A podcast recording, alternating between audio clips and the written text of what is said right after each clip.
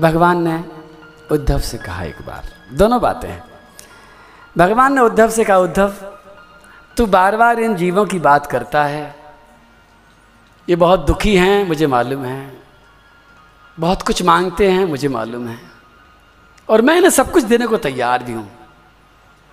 लेकिन इन सबसे मैं कहता हूँ कि मेरा छोटा सा एक काम कर दो। मैं तुम्हारा सब काम कर दूँगा। ये भगवान का वचन है। याद रखना, भगवान ने उद्धव जी से स्वयं कहा है कि उद्धव, तुम मेरा छोटा सा एक काम कर दो, मैं तुम्हारा हर काम कर दूँगा, जो तुम कहोगे मैं कर दूँगा। उद्धव जी ने कहा, आप सर्वसमर्थ हैं। जब आप सब काम कर सकते हो तो अपना भी कर लो, हमारा भी कर दो। जो काम हमको दे रहे हो, वो अपने आप कर लो ना। भगवान ने कहा, वो मैं नहीं कर सकता।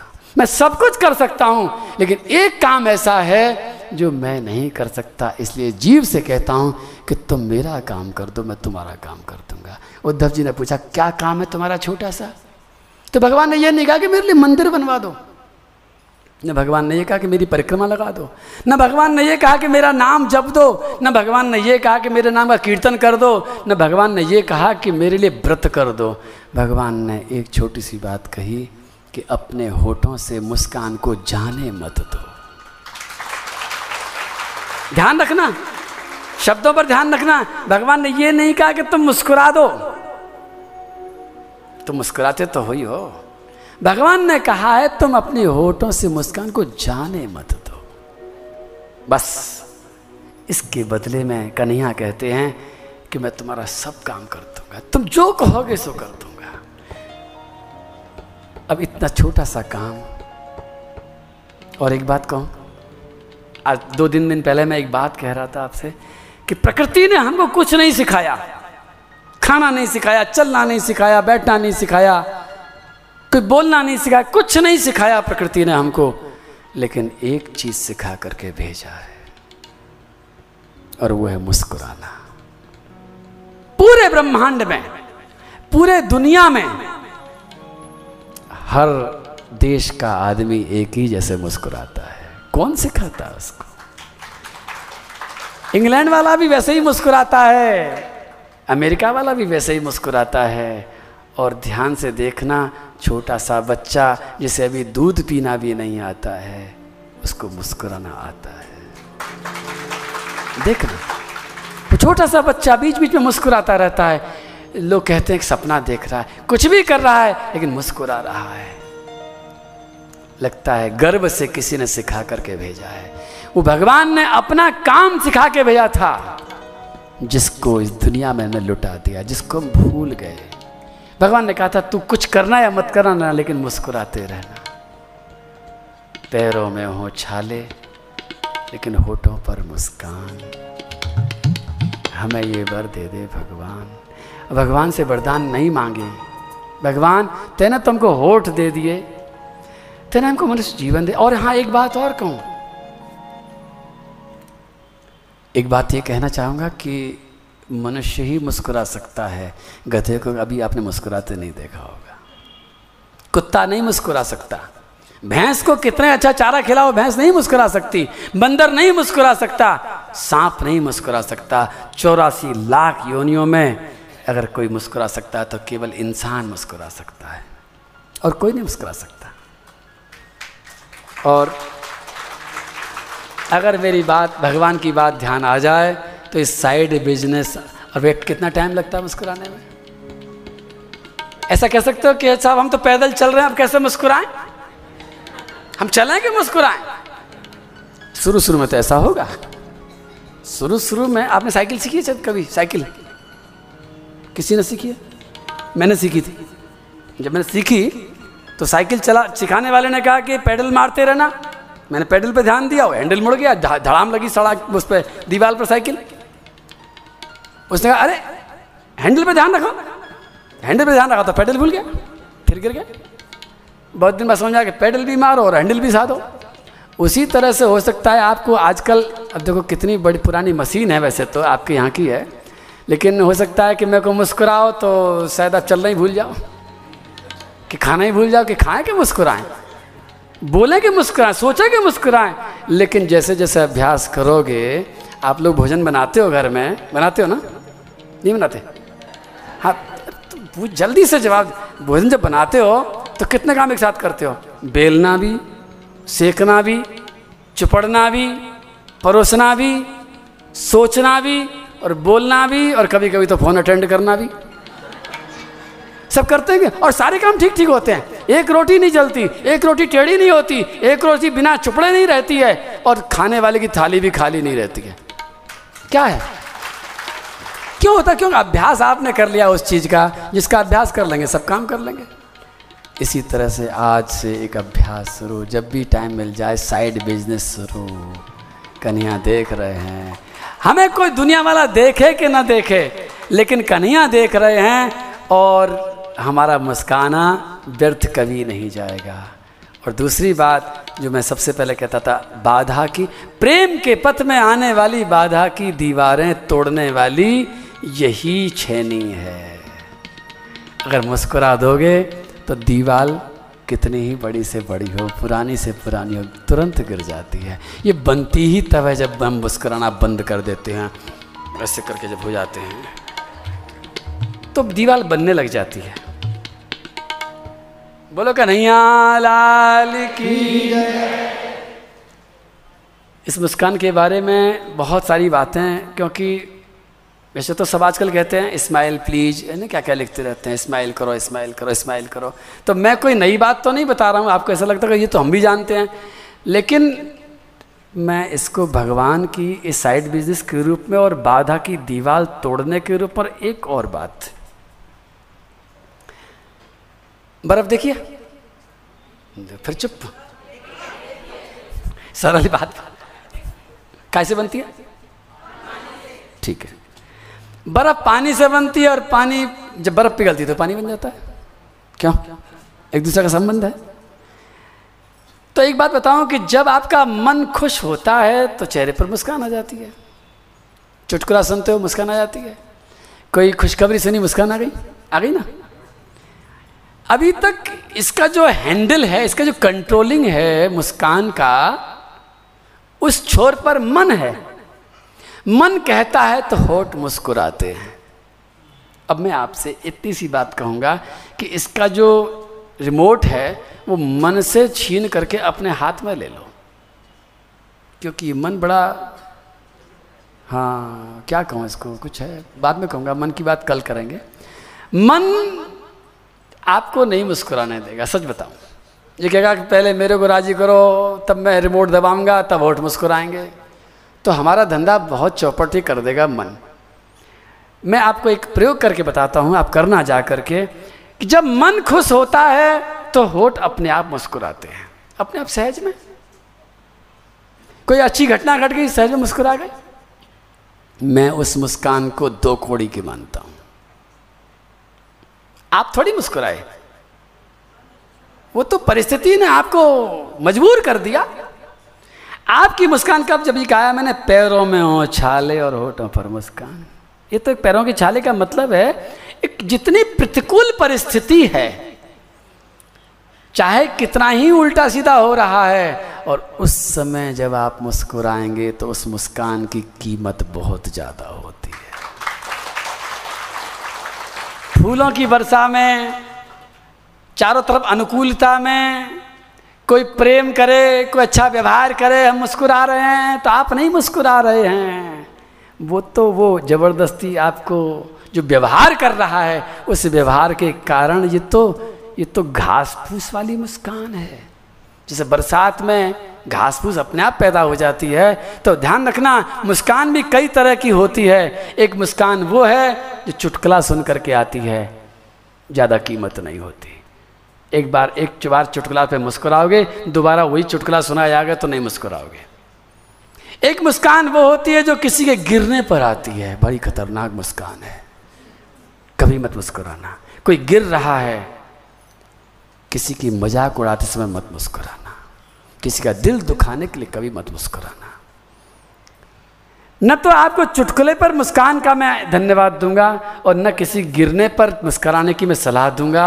मैं सलाह दूँगा, जब परेशानियाँ आए, जिन मुश्किलों में मुस्कुराना हो मना, उन मुश्किलों में मुस्कुराना धर्म है। असली धर्म वही है। जब चारों तरफ़ परेशानी परेशानी आ रही हों, उस समय मेरी बात याद आ जाए काश आपको और उस समय आप मुस्कुरा दो तो फिर क्या होगा? फिर एक काम, एक घटना घटेगी। गाड़ी का स्टीयरिंग घुमाते हैं तो पहिया घूमता है। लेकिन कोई ताकत लगा के पहिया घुमा दे तो स्टीयरिंग भी घूमने लग जाता है। नहीं घूमता? जब गाड़ी के पहिया कोई ताकत से घुमाएगा तो स्टीयरिंग घूमेगा, नहीं घुमाएगा जुड़ा हुआ है।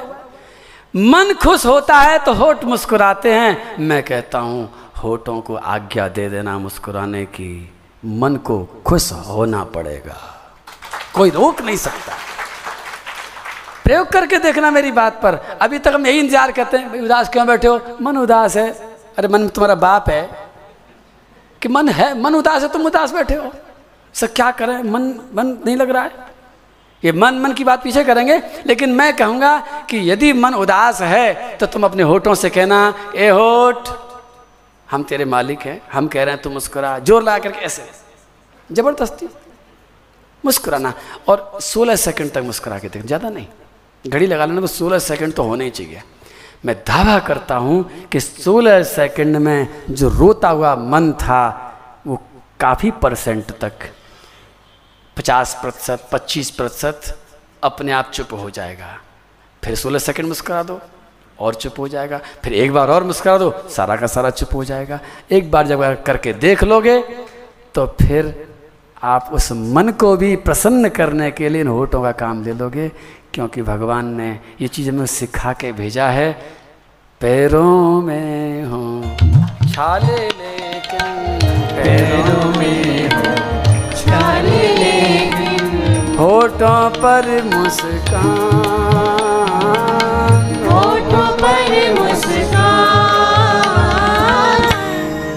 हमें ये भर दे दे भगवान हमें ये वर दे दे भगवान हमें ये भर दे दे भगवान हमें ये वर दे दे भगवान हमें ये भर दे दे भगवान हमें ये वर दे दे भगवान। हमको प्यारा हो जग सारा।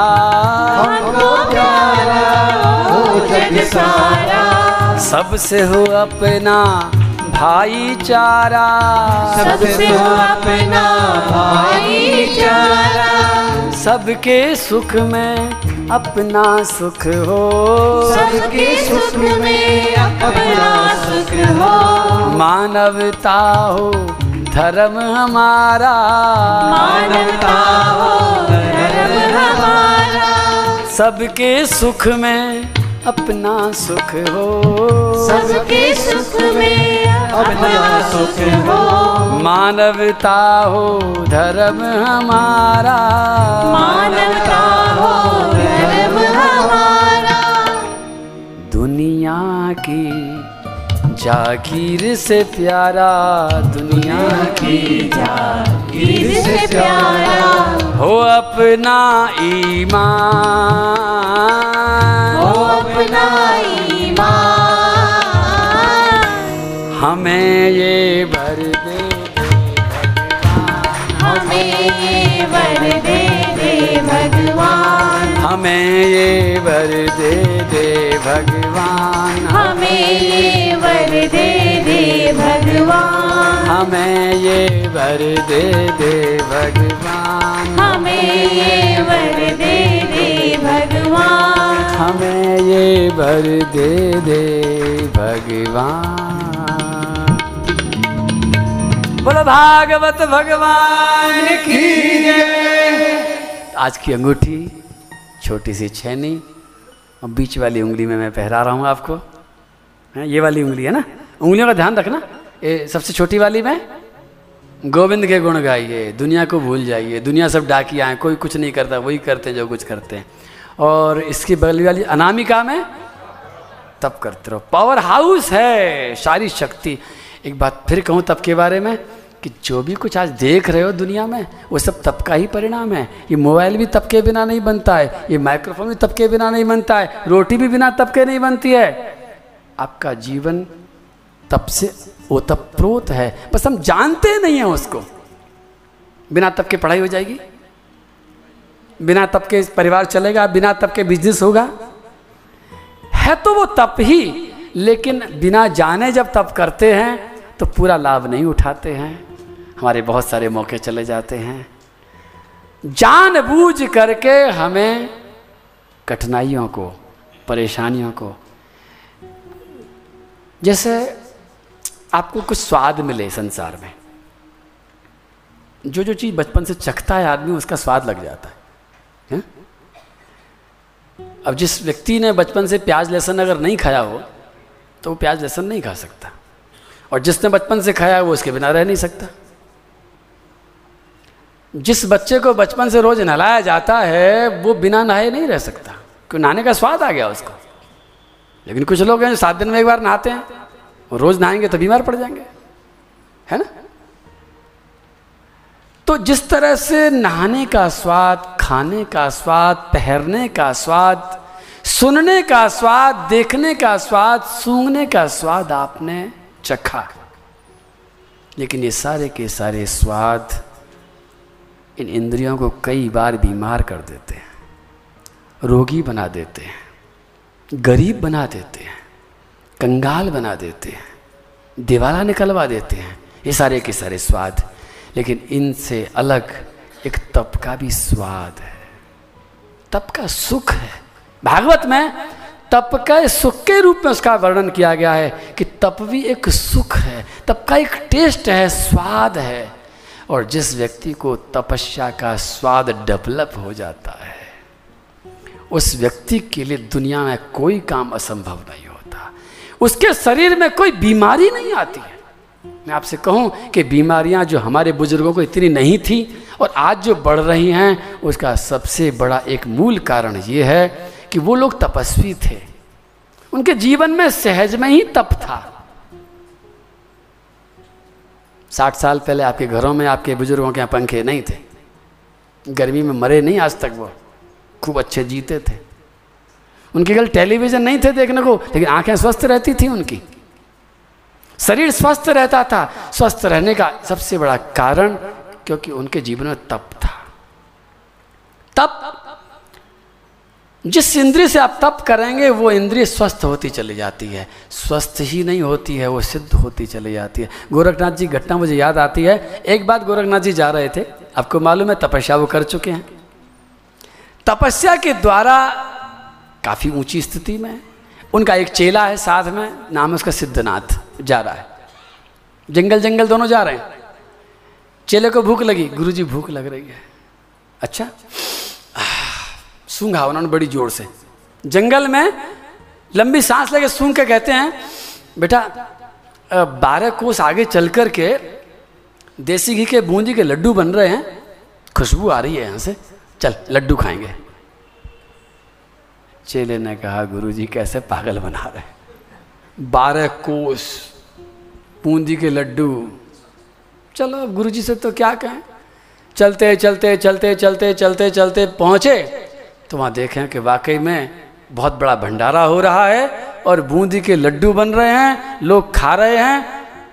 चेले ने कहा कमाल हो गया। सब गाँव वालों ने देखा कि दो संत आए, उनके लिए आसन बिछाया। बैठो महाराज। गुरुनाथ जी बोले, भाई, यहाँ नहीं बैठेंगे हम। हटाओ, यहाँ से आसन नहीं। कुत्ते की खोपड़ी के ऊपर हम नहीं बैठा करते भाई। महाराज, कुत्ता खोपड़ी कहाँ? ये तो शुद्ध ज़मीन है। अरे, ऊपर नहीं है। पाँच हाथ नीचे कुत्ते की खोपड़ी पड़ी हुई है इसमें। अरे महाराज, आपने गड्ढा खोद के देखते हैं तो पाँच हाथ नीचे एक मरे हुए कुत्ते की खोपड़ी पता नहीं कब की पड़ी हुई है। चेले ने कहा, अरे गुरु जी को पाँच हाथ नीचे दिखता है। बारह कोस से उनको सूंघने में आता है। अलग जगह आसन लगा दिया, पत्तल लगाई, दोना लगाया, लड्डू परोसने शुरू कर दिए। जैसे ही लड्डू का एक गसा खाया गोरखनाथ जी ने, गोरखनाथ जी बोले, अरे भाई, तुम नीम का पत्ता डालते हो क्या इसमें, लड्डू में? महाराज, नीम का पत्ता तो नहीं डालेंगे, देसी घी का लड्डू है, शक्कर में। लेकिन आपने कहा तो जरा देख के आते हैं। तो जिस बड़े कढ़ावे में एक कुंटल घी पड़ा था, जिसमें बूंदियाँ तली जा रही थी, उसमें छोटा सा नीम का पत्ता गिर गया था। उस छोटे से नीम के पत्ते का स्वाद भी आ गया गुरु जी को। ओफो। अब तो सिद्धनाथ तो पता नहीं क्या सोचने लगा। सिद्धनाथ जी ने कहा गुरु जी ये इतनी शक्ति कहाँ से आई? आपकी आँखें इतनी तेज, आपकी नाक इतनी तेज, और आपकी जीव इतनी तेज। गोरखनाथ जी ने कहा, कुछ नहीं बेटा, केवल तपस्या का प्रभाव है। जैसे रसोई घर में चाकू को बहुत दिन तक काम में अगर न लें तो बेकार हो जाता है। उसी तरह से हम इन इंद्रियों को भोगों में रख करके बेकार कर देते हैं। कोई भी मनुष्य से तपस्या करके अपनी इंद्रियों की शक्ति को कितना ही बढ़ा सकता है। तो तप तप और तप। तपस्या से हमारी इंद्रियाँ स्वस्थ रहती हैं, हमारा शरीर स्वस्थ रहता है और जैसे जैसे ये आविष्कार होते चले गए, इन आविष्कारों ने हमको ठग लिया है। इन पंखों ने एसी ने, कूलरों ने और इन सब सुविधाओं ने हमारे मन को बहला दिया, हमारे शरीर को कमज़ोर करके पटक दिया है। हमारे तपस्या के सारे के सारे अवसरों को हमसे छीन डाला है। अब हम धीरे धीरे ज़्यादा से ज़्यादा बीमार पड़, तपते नहीं हैं, बीमार पड़ जाते हैं।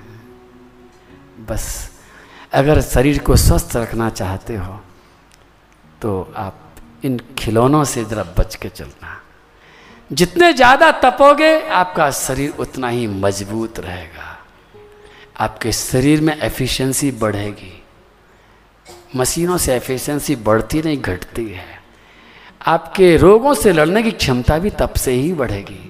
और तब से ही इन इंद्रियों की आयु बढ़ेगी और तपस्या से और भी बहुत कुछ होगा। तो सेकंड वाली उंगली में तप था और तीसरे नंबर की तीसरी अंगूठी में छेनी है। ये हमारा कोड वर्ड है। दुनिया को क्यों बताएँ कि हम क्या कह रहे हैं? एक दूसरे से कि, भैया, छेनी कहाँ गई आज? और हाँ अभी आप बार बार खोओगे, मुझे मालूम है। मैं अभी तो याद दिलाऊँगा। कैसे याद दिलाऊं?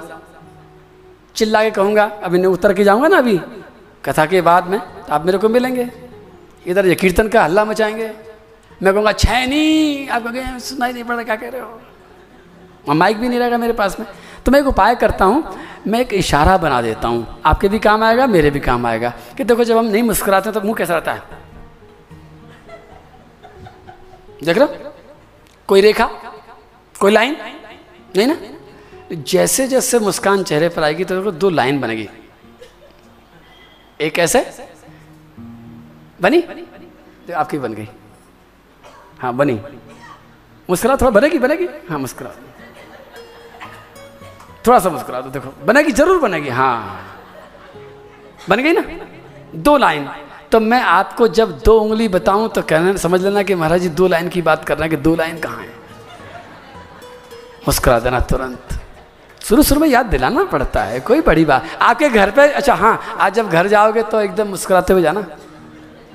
अच्छा भगवान ने जो कही थी बात, चलो एक बार फिर गाता हूँ साथ हमें ये बर दे दे भगवान। हमें ये वर दे दे भगवान। हमें ये बर दे दे भगवान। हमें ये वर दे दे भगवान। दुख में कभी ना हिम्मत हारे। दुख में कभी ना हिम्मत हारे। सुख में न हो अभिमान। सुख में न हो अभिमान। सुख में न हो अभिमान। सुख में न हो अभिमान। हमें ये भर दे दे भगवान। हमें ये वर दे दे भगवान। हमें ये बर दे दे भगवान। हमें ये वर दे दे भगवान। सच्चाई का साथ न छोड़ें। सच्चाई का साथ न छोड़े। फ़र्ज़ से अपना मुँह नहीं मोड़ें। फ़र्ज़ से अपना मोह नहीं मोड़े। प्रेम के पथ में आने वाली। प्रेम के पथ में आने वाली। बाधा की दीवारें तोड़ें। बाधा की दीवारें तोड़े। प्रेम के पथ में आने वाली। प्रेम के पथ में आने वाली। बाधा की दीवारें तोड़े। बाधा की दीवारें तोड़े। पैरों में हो छाले लेकिन। पैरों में हो होठों पर मुस्कान।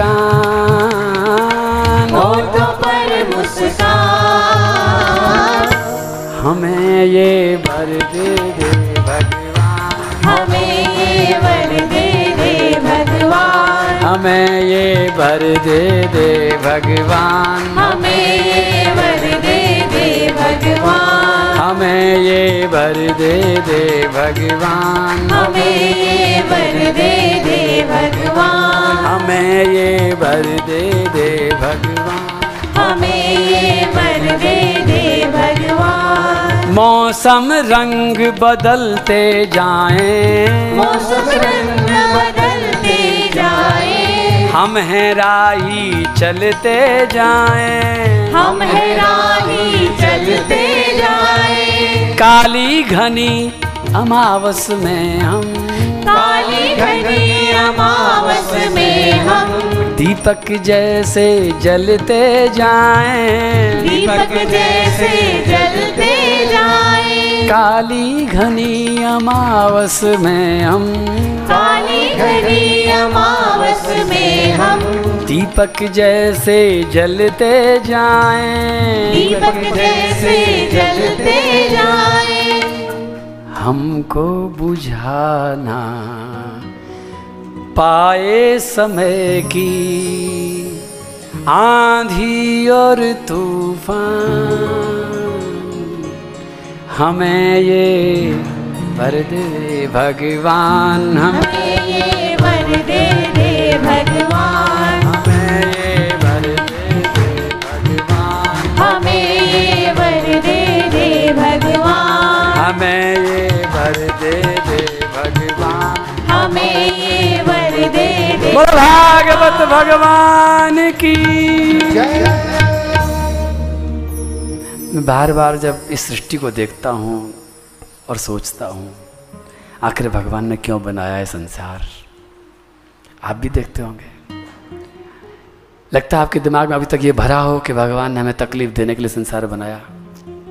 लेकिन अब तो नहीं लगता होगा ऐसा। क्योंकि भगवान ने बड़ी मेहनत करी और ब्रह्मा जी का जो नाम अभी हम ले रहे हैं, ब्रह्मा जी महाराज ने चौरासी लाख डिज़ाइन बनाने में इतनी मेहनत करी।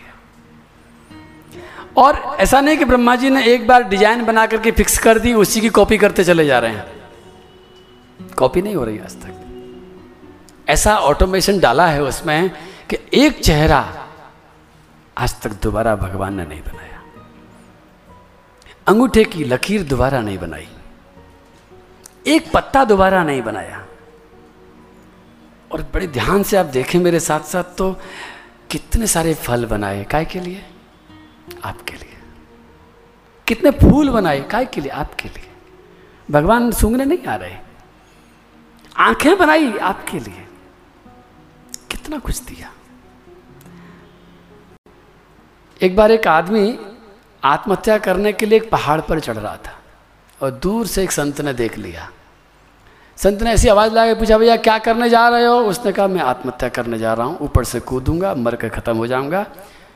संत ने पूछा, क्या बात है? आदमी बोला, मुझे भगवान ने कुछ नहीं दिया। न कोई फैक्ट्री, न मकान, न कोई परिवार, न बैंक बैलेंस, न कोई अच्छी नौकरी। क्या करूँ जी करके? किसके लिए जीऊं? संत ने कहा, ठीक है अच्छा किया तुमने बता दिया और अच्छा हुआ, मैं टाइम पर आ गया। एक मेरी बात मानोगे? अगर तुम अपना ये मरने वाला प्रोग्राम दो घंटे बाद कर लो तो कोई दिक्कत? बोले, क्यों? तुम्हें क्या परेशानी? बोले, दो घंटे में मुझे कुछ मिल जाएगा। और चिंता मत करो। जिस पहाड़ी पर तुम चढ़ने जा रहे हो, मैं खुद तुमको वहीं तक ले जाऊँगा। और आराम से तुम आत्महत्या कर लेना, कोई दिक्कत नहीं होगी। लेकिन बस केवल दो घंटे। दो घंटे मुझे दे दो। देखो, भिखारी आदमी हूँ, गरीब आदमी हूँ। दो घंटे में मेरा भला हो जाएगा। उस फकीर की बातों में वो आदमी आ गया। नीचे उतर आया और उस फकीर के साथ साथ में गाँव में पहुँच गया। फ़कीर उस गाँव के बहुत बड़े ज़मींदार को जानता था और ज़मींदार के पास उसको ले जा करके उसने खड़ा कर दिया। ज़मींदार से कुछ बातें करी। ज़मींदार से जब कहा तो ज़मींदार ने एक प्रस्ताव रखा। कि भाई देखो, मेरे को अनेक अनेक अनेक तरह की चीज़ें खरीदने का शौक़ है। मैं तुम्हारी दोनों आँखें खरीद सकता हूँ। एक एक आँख का पचास पचास हज़ार रुपया तुम्हें दूँगा। पैसे कम लगे, बढ़ा दूँगा। चिंता मत करना, पैसे मेरे पास बहुत हैं। लेकिन तुम राज़ी हो तो खरीदूँगा, राज़ी नहीं हो तो नहीं खरीदूँगा। लेकिन मुझे शौक है। और सुनो तुम्हारे लंबे लंबे बड़े सुंदर हाथ भी तीस तीस हज़ार दे दूँगा दोनों हाथों के। एक के तीस, एक के तीस। और ये तुम्हारी टांग भी बड़ी अच्छी लग रही है, एकदम स्वस्थ हैं, इनके भी पच्चीस पच्चीस हज़ार मान के चलो। और हाँ ये नाक भी बहुत अच्छी है, चालीस हज़ार नाक के भी। और इस तरह से उसने शरीर के एक एक अंग के दाम लगाने शुरू किए। और वो जो आदमी मरने की तैयारी कर रहा था, वो सोचने लग गया। जब वो सोचने लगा तो फकीर आके कान में बोला, क्या सोच रहा है? ज़्यादा मत सोच। पैसे बढ़ाने की बात हो तो मेरे से कहते बढ़वा दूँगा, लेकिन ध्यान रखना, पैसे वो मुझे मिलने वाले, तुझे मिलने वाले नहीं है। ये तो मैं अपने लिए कर रहा हूँ, क्योंकि तेरे को तो भगवान ने कुछ दिया नहीं है। और जो कबाड़ा है, कबाड़े में से मेरे को दो चार पाँच लाख रुपए अगर मेरे को मिल जाते हैं तो तेरा क्या बिगड़ रहा है? दो घंटे बाद में तेरे को जाकर के धक्का मुझे मारना ही मारना है। वो सोचने लगा। वो कुछ कहे, मैं आपसे भी सोच रहा हूँ, पूछ रहा हूँ कि आप अपनी आँख कितने में बेचने को तैयार हो जाओगे? कुछ लोग तो ऐसे कर रहे हैं, कुछ लोग सोच रहे हैं, शायद बेच रहे हैं। तो ऐसे बताओ पहले। वो सोच रहे दाम लगाओ, बताते हैं फिर बेचें कि नहीं। देखो भाई, मुझे ज़्यादा दाम की जानकारी नहीं, लेकिन मैं सोचता हूँ कि जितने लोग बैठे हैं, शायद एक करोड़ में भी एक आँख, जबकि दो हैं, भगवान ने दो दे रखी है, एक से काम चला लो, क्या दिक्कत है? लेकिन एक आँख भी कोई बेचना नहीं चाहेगा। एक कान बेचना नहीं चाहेगा, एक हाथ बेचना, अरे एक दांत बत्तीस हैं, एक दांत भी बेचना नहीं चाहोगे। बेचना चाहोगे दांत? भगवान ने इतना दिया है उस आदमी ने कहा कि तुम मुझे मारना चाहते हो? वो फकीर बोला, तू वहाँ पर क्या पूजा करने गया था? हम तो मारना तुझे नहीं चाहते, पर तू काय के लिए गया था ऊपर? देख, ये कबाड़े की बात हो रही है, तेरे को तो भगवान ने कुछ नहीं दिया। उस कुछ नहीं की बात हम कर रहे हैं, तू क्यों परेशान हो रहा है? वो व्यक्ति समझ गया, उसने फकीर के चरण पकड़ लिए और कह दिया कि अब मैं नहीं मरूँगा, अब मैं समझ गया हूँ, भगवान ने मुझे बहुत दिया है। और इस घटना को सुनकर के, इस कथा को सुनकर के आप भी भगवान से दिन में एक बार तो रोज़ाना धन्यवाद दे देना। एक बार कह रहा हूँ, हालाँकि धन्यवाद तो आँख का अलग देना चाहिए, कान का अलग देना चाहिए, क्योंकि ये बात आपको इस आँख की महिमा की तब पता चलेगी जब किसी अंधे के पास बैठोगे और वो अंधा अंधा जब कहता है कि मैंने लाल रंग नहीं देखा। जब कोई लंगड़ा आदमी कहता है कि दौड़ना क्या होता है, मैं नहीं जानता। जब कोई बिना हाथ वाला आदमी कहता है कि कैसे पकड़ कर के चला जाता है, कैसे किसी को पकड़ा जाता है, मुझे नहीं मालूम।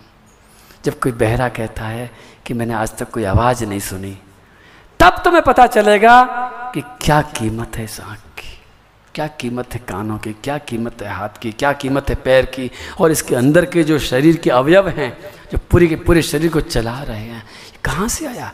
कौन से मार्केट से खरीद करके लाए थे हम? भगवान ने दिया। और मैं तो कहता हूँ, भगवान अगर खाली आँख देख करके भूल जाता, तब भी आँखों का क्या करते? भगवान ने आँख भी दी। और आँखों का विषय भी दिया। आँखों को तृप्त करने के लिए रंग बिरंगे संसार को भी बनाया, फूलों को बनाया, फलों को बनाया। कितना कुछ काय के लिए? हमारे लिए। इन जीव बना दी भगवान ने, लेकिन खाली जीव ही जीव बन के रह जाती और स्वाद देने वाले ये व्यंजन नहीं होते, अनाज नहीं होता, दालें नहीं होती, फल नहीं होते। और कभी ध्यान दिया आपने? आमों के सीज़न में आप आम खाते होगे। लेकिन क्या रोज़ाना एक जैसा आम ही खाते हो? मैं वैरायटी की बात नहीं कर रहा, वो वो हापुस और लंगड़ा, उसकी बात नहीं कहता हूँ। आप बनारसी आम भी खाओगे तो हर बार आम का स्वाद अलग होता है। भगवान एक जैसा आम भी दोबारा नहीं बनाता। भगवान ने कितना कुछ किया? काय के लिए किया? आपके लिए इस सृष्टि को बनाया, झरनों को बनाया, पहाड़ों को बनाया अनेक अनेक औषधियों को बनाया अनेक अनेक तरह के फूलों को बनाया, इंद्रधनुष को बनाया, आपके लिए बनाया। और अब वो आपसे एक चीज़ माँगता है। केवल एक चीज़ माँगता है। और वो वो नहीं बना सकता, इसलिए माँगता है बेचारा। वो कहता है, तुम मुस्कुरा दो। बस और क्या कह रहे आपको नाजायज लगती है बात भगवान की?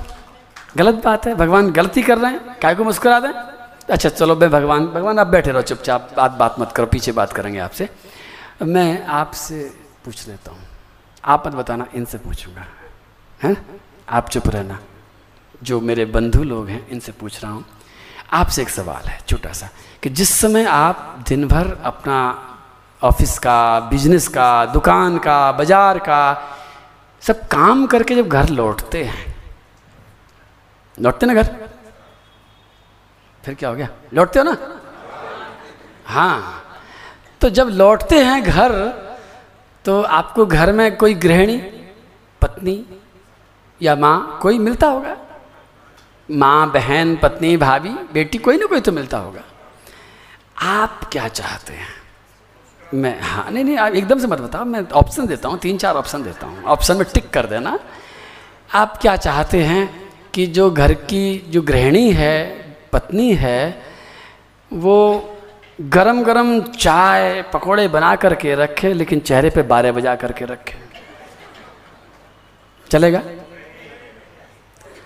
आप क्या चाहते हैं कि हीरे मोती से तो लद जाए, लेकिन चेहरे पर मुस्कान का नाम ना हो? नहीं चलेगा? हाँ देखो बढ़िया ज़ोर से बोल रहे हैं। आप सब लोग चुप चुप बोल रहे हो। आप क्या चाहते हो कि दिन भर खूब सारे नोट कमा करके रखे चाहे चेहरे पर मुस्कान नहीं हो। आप यही चाहते हो कि भाई हम दिन भर कमा करके आए हैं, मेहनत करके आए हैं, अब घर में घुस रहे हैं तो घरवाली के चेहरे पर अगर मुस्कान दिख जाती है तो आपकी सारी थकान मिट जाती है। अभी आपसे पूछूँगा, चिंता मत करो। अब माताओं से पूछने का नंबर है। हैं? आप बताओ जी, ये आ रहे हैं शाम को। हैं? क्या चाहिए? इमरती भरा हुआ थैला और चेहरे पर उदासी। हीरों का हार, नई सिल्क की साड़ी, कुछ नहीं चाहिए। चेहरे पर मुस्कान चाहिए। आप भी यही चाहती हैं कि और अगर आपको, आपके जो भी भाई लोग हैं, पति लोग हैं, बेटे, जो भी हैं, जब वो घर में घुस रहे हों और अगर उनके चेहरे पर मुस्कान होती है तो आपकी भी दिन भर की थकान एक सेकंड में गायब हो जाती है। होती कि नहीं होती? आपने खाली नहीं बैठी, आपने घर का सब काम किया है, घर को संभाला है, चौका बर्तन भी किया होगा, सफ़ाई भी करी होगी, सारा का सारा भोजन भी बना के रखा है, लेकिन उसके बदले में आप ये नहीं चाहती हो कि हीरो का हार मिला, आप यही चाहती हो कि हमें कुछ नहीं चाहिए। हम दो रोटी से गुजारा कर लेंगे, लेकिन आपके चेहरे पर मुस्कान चाहिए। जब आप भी यही चाहते हो और आप भी यही चाहते हो और आप दोनों को मिला के भी पूछूँ तो भी वही उत्तर आएगा कि आप दोनों के बच्चे होंगे छोटे छोटे उन बच्चों को आपने अच्छे से अच्छे खिलौने ला के दिए होंगे, अच्छे से अच्छे कपड़े पहनाए होंगे, अच्छे से अच्छे स्कूल में आपने पढ़ाया होगा। और उसके बाद आप क्या चाहते होगे? ये नहीं चाहते होगे कि हमारे पैर दबाए, ये नहीं चाहते होगे कि बहुत पैसे कमा के ला के दे, ये नहीं चाहते होगे कि मोहल्ले में हमारे नाम की जयकार करे। आप एक ही बात चाहते होंगे कि हमने जो भी कुछ किया है, हमने पूरी शक्ति लगा दी है। अब इसके बाद हमारा बच्चा मुस्कुरा के दिखा दे, संतुष्ट रह के दिखा दे। तो भगवान भी इतना सब कुछ करने के बाद पूरे पूरे ब्रह्मांड को, संसार को, आपके शरीर को सब कुछ बनाने के बाद में अगर वो इतना सा मांग लेता है, आपसे तो क्या बुरा कर रहा है, क्या आप मुस्कुरा तो खाली। बिज़नेस की बात तो पीछे होगी, साइड बिज़नेस तो है, पर साइड बिज़नेस से पहले ये भगवान को सच्चा धन्यवाद देने का सबसे अच्छा यही तरीका है। मंदिर में जाकर के बड़े बड़े लंबे लंबे स्तोत्र बोलने से भगवान को बहुत खुशी नहीं होगी। खूब प्रसाद चढ़ाने से भी नहीं होगी, भगवान का मंदिर बनाने से भी नहीं होगी। भगवान तो हर, मंदिर कितनी देर बैठे रहोगे? मैं तो कहता हूँ कि तुम मंदिर में ही बैठे हो। क्योंकि तुम जहाँ भी हो, यहाँ भी। भगवान तो लगातार है। क्यों, है कि नहीं? है ना भगवान? अब एक सवाल छोटा सा मैं पूछने वाला था अच्छा कि आपने पहले बता दिया। श्री ब्रह्मा जी महाराज की ये तृतीय स्कंद की कथा जब आगे चली, और छोटी सी घटना घटी कि मैत्र जी महाराज और विदुर जी महाराज, इन दोनों में प्रसंग चला है। मैत्र जी महाराज हरिद्वार के पास अपने आश्रम में विराजमान हैं। विदुर जी महाराज उनके पास में गए हैं और विदुर ने कुछ पूछा है। सुखाय कर्माणि करोति लोको, न तई सुखम बान्य दुपारमंबा बिंदेत भूयस्तत एव दुखम। यदत्र युक्तं भगवान् वदेन्न। जनस्य कृष्णाद्विमुखस्य दैवा, दधर्मशीलस्य सुदुःखितस्य, अनुग्रहाये चरन्ति नूनं, भूतानि भव्यानि जनार्दनस्य। ये विदुर जी महाराज और उद्धव जी महाराज अचानक मिल गए थे। दोनों के दोनों बड़े महामंत्री हैं अपने अपने राज्य के। वृंदावन में दोनों के दोनों मिले थे, बातचीत करी थी, भगवान की चर्चा हुई थी, उसके बाद में श्री उद्धव जी महाराज जा रहे हैं बद्रीनाथ, काय के लिए? तप करने के लिए। कब? कौन जा रहे हैं? कौन से उद्धव जी महाराज जा रहे हैं? जिन उद्धव जी महाराज ने करीब करीब निन्यानवे साल तक भगवान श्री कृष्ण के साथ जीवन बिताया है। निन्यानवे साल तक जिन्होंने भगवान को छुआ है, देखा है, उनका प्रसाद चखा है, उनका उपदेश लिया है, उनके सखा फास्ट फ्रेंड बन करके जो रहे हैं, वो जा रहे हैं तप करने के लिए। क्यों? क्योंकि कन्हैया ने कहा है, उद्धव, तप करना। आप समझ जाओ इसका मतलब कि इसकी महिमा इतनी ज़्यादा है कि भगवान कहते तुम मुझे मिल गए हो, सारा ज्ञान भी मिल गया है। उसके बाद भी तब की महिमा खत्म नहीं होती है। वृंदावन में ज्ञान गुदड़ी में यमुना के किनारे पर उद्धव और विदुर जी मिले हैं। विदुर जी रो रहे थे। भगवान के विरह में, भगवान को याद कर रहे थे। उद्धव जी ने सब समाचार सुनाए और जब विदुर जी ने कहा, और सुनाओ तो उद्धव जी ने कहा कि मुझे आदेश है जाने का तपस्या करने के लिए। मैं तपस्या करने जाता हूँ। आपको ज़्यादा सुनना है तो मैत्र जी के पास चले जाओ। और मैत्र जी के पास में विदुर जी जाके पूछ रहे थे, जो मैंने श्लोक बोला। मैत्र जी महाराज कुछ बता रहे हैं।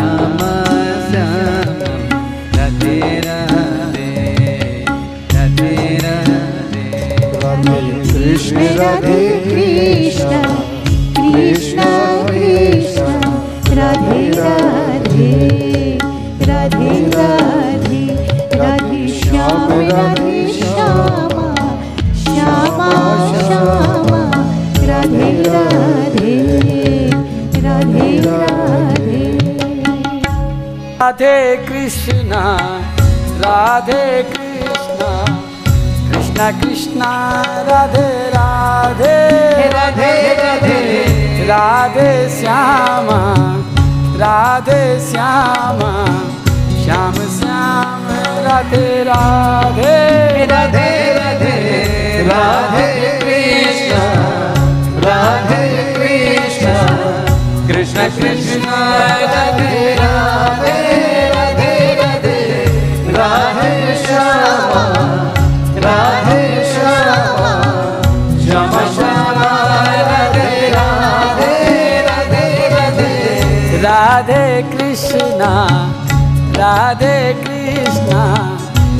कृष्णा राधे राधे।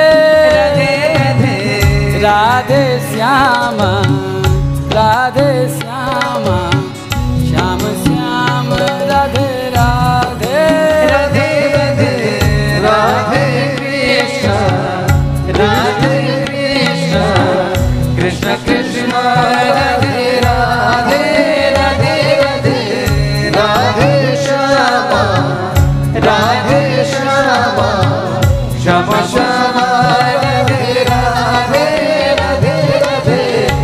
राधे कृष्ण राधे कृष्ण कृष्ण कृष्ण। राधे राधे राधे राधे राधे श्याम राधे श्यामा श्यामा श्यामा।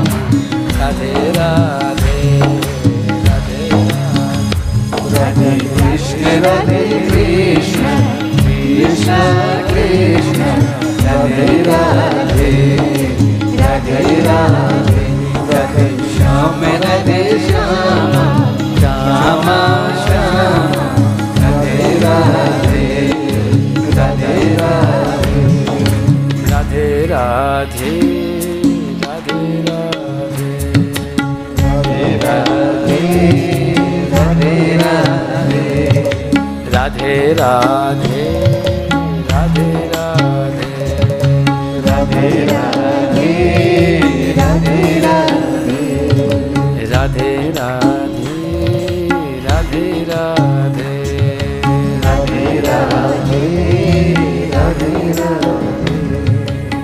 राधे राधे राधे राधे।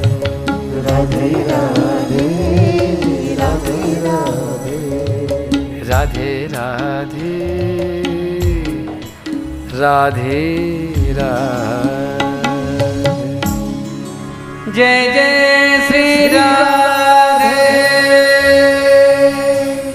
सुखाय कर्माणि करोति लोको।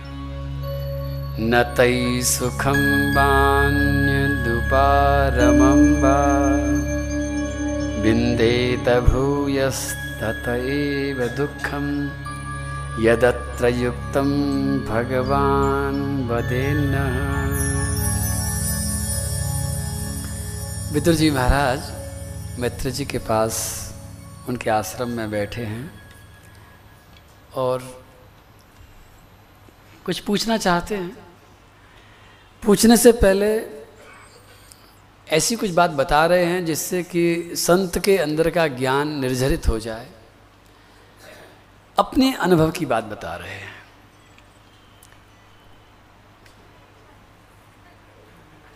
एक होना चाहिए, कम से कम एक तो होना चाहिए।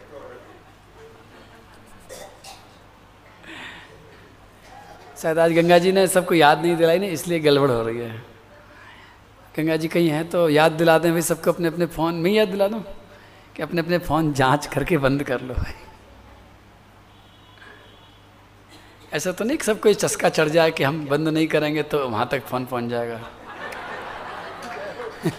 हो सकता है ये चाल हो आपकी भी। आप भी भागवत सुनते सुनते चतुर शिरोमणि होते जा रहे हैं धीरे धीरे।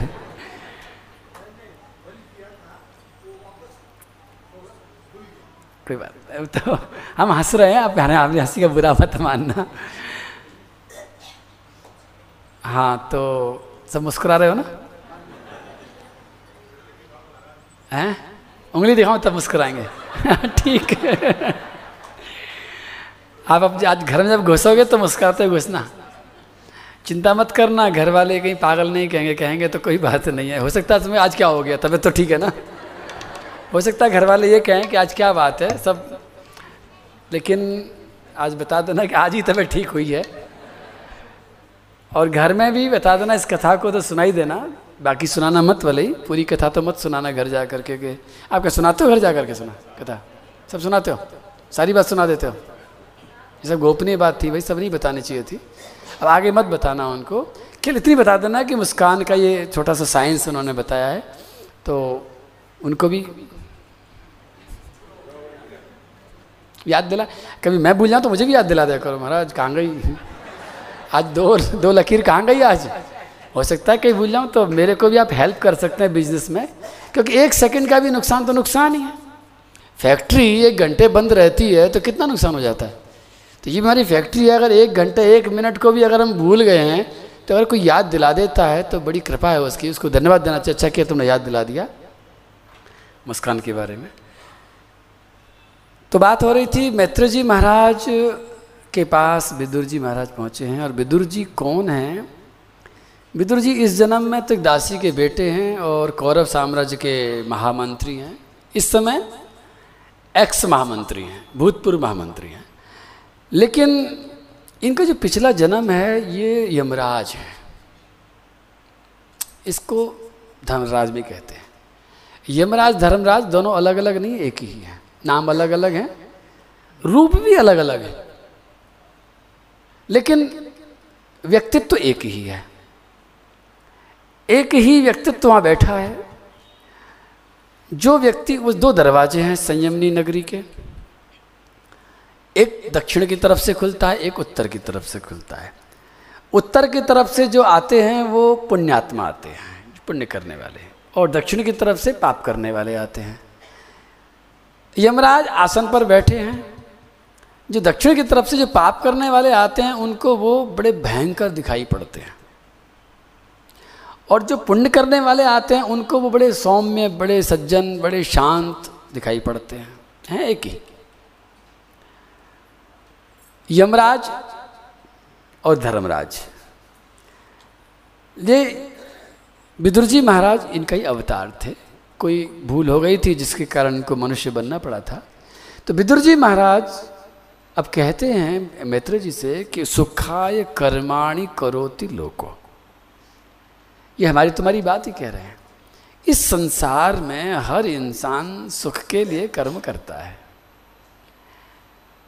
और वो अपना अनुभव सुनाते हैं कि मैं जब बैठता हूँ तो सारी दुनिया के मरने वाले, चाहे पुण्यात्मा हो, चाहे पापात्मा हो, मेरे पास आते हैं। और मेरे पास उनके आने से बिल्कुल जस्ट पहले मेरा चित्रगुप्त नाम का एक मंत्री है। वो उसका पूरा खाता खोल करके दिखा देता है कि इस आने वाले व्यक्ति ने क्या क्या पुण्य किए हैं क्या क्या पाप किए हैं। तो मैं सब पर तो ध्यान नहीं देता हूँ, लेकिन जो मुख्य मुख्य जो मोटे मोटे पाप के जो कर्म होते हैं, मैं उनसे पूछता हूँ, भाई, तुमने पाप क्यों किया? किसी की हत्या करी, चोरी करी, डकैती डाली, किसी को मारा, किसी का अपमान किया, किसी को ठगा, क्यों किया? तो कहता है, साहब, सुख पाने के लिए किया। उद्देश्य तो एक ही है, सुख पाने के लिए किया। अच्छा ठीक है। अब पुण्य करने वाले भी आते हैं, उनसे पूछते हैं, भाई, तुमने ये व्रत किया? तुमने दान किया? तुमने क्यों किया? जवाब वही सुख पाने के लिए किया। बहुत अच्छी बात है। अब तीसरी बात ये आती है कि कहते हैं विदुर जी कि मैं सबसे एक बात और पूछता हूँ कि भाई तुम्हें सुख मिला? सुख नहीं मिला। पाप वालों को भी नहीं मिला और पुण्य वालों को भी नहीं मिला। बोले, तुमको तो मिलना चाहिए था, तुमने इतना पुण्य किया है। बोले हाँ सोच तो यही रहते कि सुख मिलेगा मिलेगा मिलेगा, लेकिन जब वो मिला तो सुख जैसा नहीं लगा। मिला था सुख जैसा, लेकिन सुख अनुभव नहीं हुआ उसमें। तो फिर मित्र जी ने कहा, फिर क्या हुआ? बोले, मैं परेशान हो गया कि जितने भी लोग मर मर करके आ रहे हैं, सब लोग सुख के लिए प्रयास कर रहे हैं, कर्म कर रहे हैं, और सुख किसी को भी नहीं मिल रहा है। तो एक दिन मैं भगवान के पास पहुँचा, श्री नारायण से पूछा, प्रभु इस सुख की सप्लाई कौन से देश में कर रखी है? हमारी दुनिया में तो सुख किसी को भी नहीं मिल। नारायण ने कहा, धर्मराज, जो चीज़ फैक्ट्री ने, कंपनी ने बनाई नहीं, वो मिलेगी कहाँ से? बोले, क्या मतलब? आपने सुख नहीं बनाया? बोले, ना। मैंने सुख बनाया ही नहीं है। लोग अपने आप सुख की प्यास में भटक रहे हैं। मैंने सुख नहीं बनाया है। मैंने दुख भी नहीं बनाया है। सुख और दुख दोनों मनुष्य ने अपने मन से निर्माण किए हैं। मैंने जो बनाया है, उसका नाम आनंद है। और वो मैंने बनाया नहीं है। वो मैं स्वयं हूँ। और ये पूरा का पूरा संसार का कण कण उससे व्याप्त है। वो कहीं भी कम नहीं है। लेकिन जब मनुष्य आनंद की खोज न करके सुख की खोज करता है तो उसे सुख नहीं मिलता है। सुख और दुख। इन दोनों की कोई परिभाषा नहीं बन सकती। जैसे एक उदाहरण देता हूँ छोटा सा। गर्मी के दिन हो, और बेंगलोर की बात नहीं। आप सोच लो राजस्थान का बीकानेर का कोई गाँव हो, जहाँ पेड़ बिल्कुल ना हो। लपलपाती लू चल रही है, धूप पड़ रही है, सड़क गर्म हो रही है और एक आदमी नंगे पैर अपने सिर पर लकड़ी का गट्ठर रख करके सड़क पर चल रहा है। पसीना बह रहा है, होठ सूख रहे हैं, छाया कहीं नहीं है। बेचारा उफन रहा है। चलते चलते उसको दूर एक नीम का बड़ा सा पेड़ दिखाई पड़ता है और वो नीम के पेड़ के नीचे जा कर के अपना गट्ठर पटकता है और गट्ठर पर बैठ जाता है। आ, कितनी ठंडक है कितना सुख है। सुख मिल रहा है? उसी नीम के पेड़ के सामने अभी अभी दूर से कार दौड़ी चली आ रही है। बड़ी महँगी कार है कार के अंदर एसी चल रहा है म्यूज़िक चल रहा है अंदर कुछ लोग बैठे बैठे एसी का आनंद ले रहे हैं और ठीक पेड़ के सामने आकर के कार बंद हो गई है, इंजन बंद हो गया है, इंजन के बंद होते ही एसी बंद हो गया है, और वो लोग गेट खोल करके जब बाहर निकले हैं तो दौड़ करके उस पेड़ के नीचे आए हैं, पेड़ की छाया में खड़े हैं। ओह, अरे राम, इतनी गर्मी, इतना दुख। अब आप बताओ कि पेड़, नीम के पेड़ के नीचे सुख है या दुख है? कुछ नहीं कह सकते। उसके अंदर न तो सुख है, न उसके अंदर दुख है। जो पहले ज़्यादा दुख में था, उसको सुख लग रहा था, लग रहा है। और जो ज़्यादा सुख में था, उसको वो दुख लग रहा है। अब आप समझ लो कि सुख और दुख की कोई परिभाषा नहीं कर सकते आप।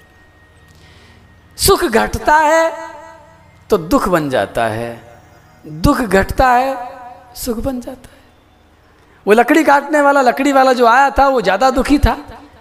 वो आया था 45 डिग्री टेम्परेचर में। तो वहाँ का 35 डिग्री टेम्परेचर उसको अच्छा लगने लग गया, सुख मिलने लग गया।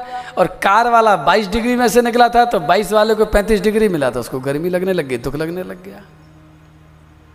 क्यों ऐसा है कि नहीं?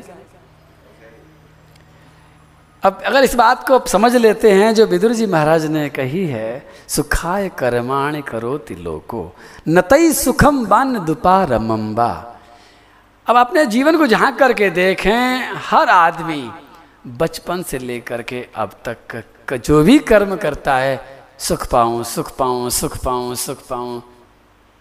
आशीर्वाद भी दे भाई सुख पाओ सुख पाओ सुख पाओ सुख पाओ।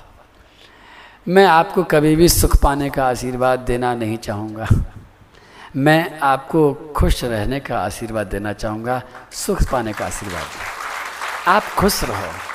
क्योंकि आपके ज़माने में, आपके जीवन में, आपके समाज में आपने हज़ारों लोगों को देखा होगा, जिनके पास सुख का अनाप शनाप सामान होने पर भी वो खुश नहीं हैं।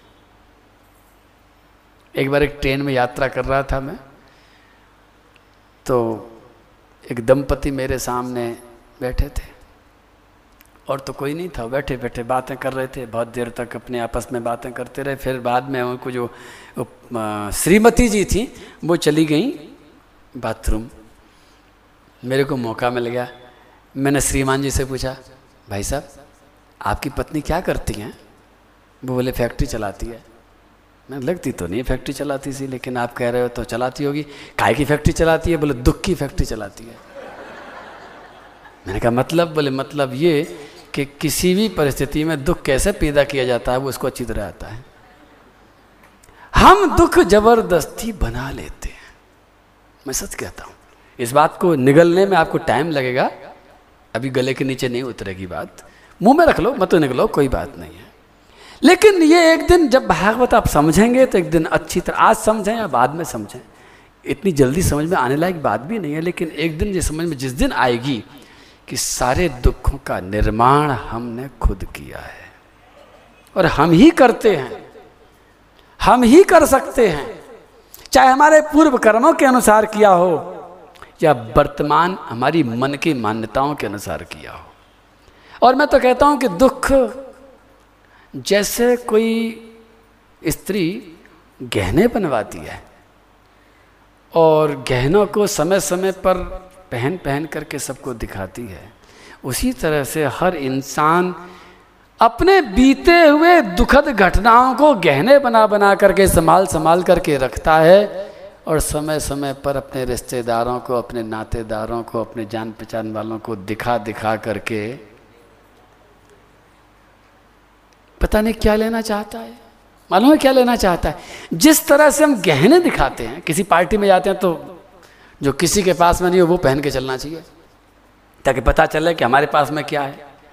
ठीक उसी तरह से जब हम मिलते हैं किसी से तो हम उन बरसों पुराने दुखों को वर्णन करके बताते हैं, और गहने पहनने का भी वही साइंस है, और दुखों के वर्णन करने का भी वही साइंस है।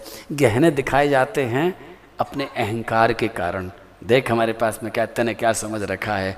और दुख भी इसलिए बताए जाते हैं कि देख तू क्या समझता है, हम कितने बड़े शहीद हो करके आए हैं, हम कितना बड़ा भोग करके आए हैं, तुम क्या जानो। बुज़ुर्ग लोगों को एक शौक चढ़ा रहता है, कई बार मैंने देखा है, अपने नए जवानों को, अपने बच्चों को बताया, अरे तुम्हें नहीं पता हमने कैसे कैसे कमाया है पैसा।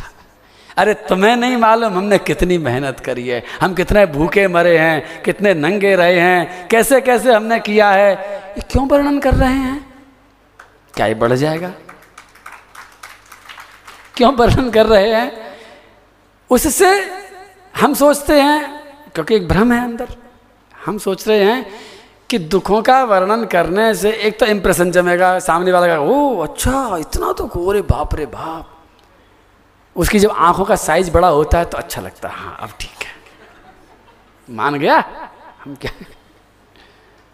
एक बार, एक मेरे से मिलने आए आदमी, बोले, महाराज जी, मेरा पेट डॉक्टर ने इधर छेद किया तो ऐसी पिचकारी छूटी कि दस फुट दूर दीवार में जाके खून की पिचकारी चली। मैंने कहा, है? अरे बाप रे बाप! तो एक दूसरी सामने खड़ी थी, बोले, बस, इतना ही। मैंने क्या? अरे बोले, तुम्हारा तो एक ऑपरेशन हुआ। मेरे ऐसे ऐसे दस ऑपरेशन हुए, अब बोलो। क्या? जैसे एक बच्चा कहता है मेरे घर एक कार, दूसरा कहता, मेरे घर दो कार। तीसरा कह रहा, मेरा तीन कार। जैसे हम अपने अहंकार का प्रदर्शन करने के लिए वर्णन करते हैं इन चीज़ों का, उसी तरह से वर्णन करते हैं अपने दुखों का। दुख कहीं भूल न जाना, उनको याद करते रहना उनको बार बार जागृत रखना, ये हमारे स्वभाव में आ गया है, जो कि बहुत गलत है। आज मैं आपसे हाथ जोड़ता हूँ कि मेरी झोली में सारे जो बीते जो गहने हैं ना आपके, ये वाले, ये दुख रूपी जिनको आपने आज तक याद कर करके अपने दिमाग की तिजोरी में संभाल संभाल करके रखा है, आज भागवत में चढ़ा दो सबके सब मेरी झोली में डाल दो। और आज संकल्प कर लो कि आज के बाद इनका कोई ज़िक्र नहीं करेंगे। मैं सच कहता हूँ, इनका ज़िक्र करने से कोई फ़ायदा नहीं होता है। कुछ फ़ायदा नहीं। सिवाय नुकसान के, और देखो नुकसान कहाँ कहाँ होता है। सबसे बड़ा तो नुकसान ये होता है कि वो परमात्मा दुखी होता है। भगवान दुखी होता है। भगवान कहता है कि मैंने इतना सुख दिया, उसकी कोई चर्चा नहीं। वो कहता था, जरा मुस्कुरा दो, बोले, मुस्कुराएँ, काय को? हम तो ये बताएँगे कि कितना दुख मिला है। हम तो उल्टे चलेंगे। तो भगवान लोग सोचते हैं कि हम दुख का वर्णन करेंगे, भगवान को दया आ जाएगी। काय को दया आएगी? भगवान को दया बिल्कुल नहीं आनी है। लेकिन हाँ भगवान आपको देना चाहते होंगे भी सुख तो शायद सोचने लग जाएँगे किसको सुख दें कि न दें। पति बहुत अच्छी साड़ी खरीद करके लाए बाज़ार से पत्नी के लिए। और उस अच्छी साड़ी को तो वो नहीं पहने। और पुरानी साड़ी कोई पहनती रहे तो क्या वो पति दोबारा साड़ी लेके आएगा? वो कहेगा कि पहनती तो है नहीं, काय को ला के तुम उसी तरह से भगवान कहते हैं कि मैंने इसको इतना सुख दिया, उसकी तो कोई चर्चा नहीं कर रहा, इसका मतलब उसको तो काम के नहीं है ये दुख की चर्चा कर रहा है, इसको दुख शायद बहुत पसंद है तो क्यों ना इसको थोड़े से और दुख दे दिए जाएँ? सच बता रहा हूँ। ये मैं ही नहीं कहता हूँ, ये बाइबल बनाने वाले ईशु भी कहते हैं। भागवत भी कहती है, हर संत कहता है। वो कहते हैं दूसरे ढंग से कि जिनके पास बहुत है, उनको और दिया जाएगा, और जिनके पास में नहीं है, उससे सब कुछ ले लिया जाएगा। कैसी विचित्र बात है। फिर सुनो दोबारा से। यीशु के वचन है, जिनके पास बहुत है, उनको और दिया जाएगा, और जिनके पास में नहीं है, उनसे सब कुछ वापस ले लिया जाएगा। ऐसा तो नहीं होना चाहिए। होना तो ये चाहिए कि जिनके पास में नहीं उनको देना चाहिए। लेकिन नहीं, बात सही है, क्योंकि जिसके है तो सबके पास बराबर, लेकिन जो ये भगवान से कहता है, मुझे भगवान आपने बहुत दिया है तो भगवान उसे और देते हैं। और जो कहता है, भगवान मुझे कुछ नहीं दिया है, जो थोड़ी देर पहले हम घटना सुन रहे थे उस आदमी की, भगवान कहते हैं, जब कुछ नहीं दिया है तो। बोले, सत्यनारायण भगवान की, सुनिए कथा। होती है घर में? लीलावती, कलावती याद आई? है, याद आ गई? बड़ी जोरदार कथा है। वो सत्यनारायण, कथा नहीं है, वो सत्यनारायण व्रत कथा है। सत्यनारायण की कथा नहीं है? उसमें सत्यनारायण जी सत्यनारायण व्रत कथा है। सत्यनारायण का जो व्रत करते हैं, उनकी कथा है। और अगर आपने घर में कभी सत्यनारायण की कथा हुई है, और आपने खाली कथा ही हुई है कि व्रत भी लिया है? वो खाली कथा सुनने की नहीं है, वो जीवन में व्रत लेने की कथा है। और वो कथा बड़ी प्यारी है। वो कथा कहती है कि वो व्यापारी गया था व्यापार करने के लिए। बहुत सारा सामान लेकर के आ रहा था। और बीच में किसी संत ने पूछा था कि, व्यापारी, तेरी नाव में क्या है? और उसने कह दिया कि, मेरी नाव में कुछ नहीं है। और कुछ नहीं ही हो गया था। वो सत्यनारायण की व्रत कथा कहती है कि, खबरदार, आप अपने पास में कुछ नहीं मत कहना, कभी मत कहना। कहना हो तो कहना बहुत है। बहुत कहोगे तो बहुत ही हो जाएगा। और तुम कहोगे कुछ नहीं है तो एक दिन कुछ नहीं रह जाएगा। इसलिए कहना, भगवान, बहुत दिया सुखाय कर्माण करोति लोको नतई सुखम बान दुपार मम्बा बिंदेत भूयस ततेव दुखम यदत्र युक्तम भगवान बतेना। दुखों की चर्चा करना कृपा करके आज से बिल्कुल बंद कर दो। सोचना बंद कर दो। चिंतन करना बंद कर दो। जितना सोचते हो। आप कहोगे, महाराज जी, हम कहेंगे किसी से नहीं? लेकिन मन में ख्याल आ जाए तो क्या करें? मैं कहता हूँ, निकालो, फेंको, ख्याल को। महाराज जी, अंदर अंदर सोचने में क्या परेशानी है? मैं कहूँगा, जब तुम अंदर सोच रहे हो तो तुम्हारे अंदर एक और भी तो बैठा है, वो तो तुम्हें देख ही रहा है कि तुम क्या सोच रहे हो। उस परमात्मा को कहाँ भगा दोगे अंदर से? वो तो ये सोच ही रहा है, वो देख रहा है कि तुम फिर उस दुखी चिंतन में डूब गए। फिर तुम मुस्करा नहीं पाओगे, फिर साइड बिज़नेस नहीं कर पाओगे, छनी हाथ से छूट जाएगी। इसलिए जब भी तुम्हें किसी भी दुख का ख्याल, बीते हुए दुख का या आने वाले दुख का, भविष्य, भूत या वर्तमान के किसी भी कष्ट का, दुख का ख्याल आए, उस ख्याल को ये समझ करके, डर करके निकाल देना कि इसको सोचना भी पाप है। सोचना हो तो जो भगवान ने अच्छे अच्छे आपको सुख दिए हों, सौभाग्य दिए हों बड़े बड़े सौभाग्यों की बातों को सोचना और तुम्हारे होठों पर फिर सच्ची हँसी अपने आप आएगी, मुस्कान आएगी। हमें वो काम करना जिससे हमारा बिज़नेस आगे चले। हमारे होठों पर मुस्कान के लिए जीवन में आपको बहुत कुछ दिया होगा भगवान ने। ऐसा नहीं है, बहुत दिया होगा। तो दुख के लिए और सुख के लिए बहुत कुछ करने की ज़रूरत नहीं है। मैं इसलिए कहता हूँ कि जब हम सोचते हैं कोई चीज़ को, सोचना कोई छोटी मोटी घटना नहीं है। जब हम सोचते हैं तो उसी समय हमारा कर्म शुरू हो जाता है। कर्म करने की तीन चीज़ हमारे पास है। एक हाथ पैर, कर्मेंद्रिय, हाथ, पैर, मुँह इत्यादि। और उससे भी ज़्यादा बड़ी चीज़ है ये जवान, वाणी। ये बहुत तेज कर्म करती है। इसकी स्पीड हाथ पैर से बहुत ज़्यादा तेज है। ये समझ लो कि हाथ पैर चलते हैं बैलगाड़ी की चाल से और जीव चलती है कार मोटर की चाल से। लेकिन इससे भी ज़्यादा तेज चलने वाला ये मन है, ये हवाई जहाज़ की चाल से चलता है। वाणी कुछ कहे, उससे पहले तो दस बार सोच लेता है। तो सबसे ज़्यादा जो कर्म होता है, वो मन से होता है, इसलिए हाथ पैरों से ज़्यादा कर्म नहीं होते, दस परसेंट मुश्किल से। और 25 30 परसेंट, पैंतीस परसेंट मान लो जवान से होते हैं। तो जवान को भी संभालने की ज़रूरत है और मन को भी संभालने की ज़रूरत है और ये दोनों अगर संभल जाएँगे तो हाथ पर तो अपने संभलाए संभलाए रखें। इनमें तो कुछ रखा ही नहीं है। मन को संभालो कि मन क्या सोच रहा है। सोचने मत दो, उससे कह, नहीं भैया, सुख सोचना क्या दिक्कत है? जैसे आपका छोटा सा बगीचा हो और बगीचे में बहुत सुंदर सुंदर फूल हों, मालती, हार, श्रृंगार चंपा, रात रानी, गेंदा, गुलाब, बड़े सुंदर सुंदर फूल हैं। और आपने बड़े सुंदर बगीचे को सजाया है और उसी बगीचे में कोने में एक बबूल का पेड़ भी गलती से उग आया। पता नहीं कहाँ से आ गया। बड़ा हो गया। कांटे गिरने लग गए। आपको चुभ गया। और आपको उस बबूल के कांटे के चुभन का इतना ज़्यादा असर हो गया कि घर में जो भी मेहमान आता है, अब दिन भर आप उस बबूल के कांटे के पेड़ को ही दिखाते हो। देखो, आओ, मेरे कांटे देखो, यहाँ लगाता ना, देखो, मैं तुम्हें ले चलता हूँ। सारा दिन आप बबूल के पास ही घूमते हो, सारा घर का पानी भी वहीं डालते हो, देखभाल भी उसी की करते हो। थोड़े दिनों में एक काम होगा सारे चंपा सूख जाएँगे, रात रानी सूख जाएगी, सारे फूल सूख जाएँगे और सारे बगीचे में कांटे ही कांटे कांटे ही कांटे हो जाएँगे। बबूल ही बबूल हो जाएगा और उसको करने वाले दूसरे नहीं होंगे, हम खुद होंगे, क्योंकि हमने बबूल को इतना ज़्यादा महत्व दिया कि बाकी सब फूल सूख गए। भगवान ने भी जितने सुखद हमको क्षण दिए हैं, उनको बुला बुला करके हमने सुखा दिया। और दुखद क्षणों को विस्तार कर करके चारों तरफ़ फैला दिया है। आज से बाद ये गलती। किसका बजा भाई?